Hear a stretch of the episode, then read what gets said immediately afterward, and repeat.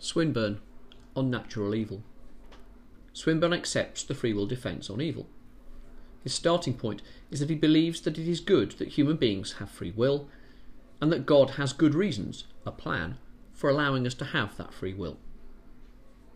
However, we have to know the consequences of freely done actions, or the exercise of free will have no point. Unless we had knowledge of consequences, we'd have no reason to choose one thing or another. Swinburne says that this knowledge of consequences can only be from experience. We can only know that a particular action is harmful through prior experience. And he gives some examples: drinking 8 double whiskies, giving cyanide to other people, allowing rabies into the country, and so on. This experience might be direct, that is, our own, or indirect, coming from the observation of others. There is a regularity about experience and the way it relates to action.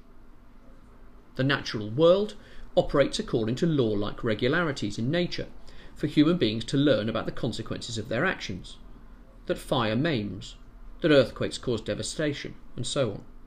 We can learn how to exercise our free will when dealing with cyanide or fire or when building cities and so on. He says there must be naturally occurring evils if men are to know how to cause evils themselves or are to prevent evil occurring.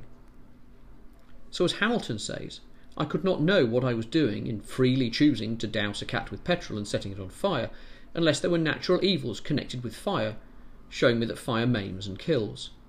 In short, natural evils serve, for Swinburne, to give us knowledge so that we can properly exercise our free will. Hamilton says there are two problems here. The first is that we learn about the consequences of actions by seeing the suffering of others, say in a war or in an earthquake. Does it not seem unjust to have a system which allows some to learn about evils at the expense of others, the victims of those evils? Swinburne's response to this is to say that the relation of God to human beings is like that of a parent to her children. Parents, he says, have the right to allow one of their children to suffer for the good of their other children. This is because there is a wider picture, the ultimate concern for all of their children. And secondly, for Hamilton, there is a problem with the amount of evil in the world. There is so much evil and suffering in the world. Surely there is more than we need to gain knowledge of the good and bad consequences of our actions. Surely God could have made the natural world with fewer natural evils, but still enough for us to learn. Swinburne thinks that the great amount of suffering is necessary for the knowledge we need regarding freedom and responsibility.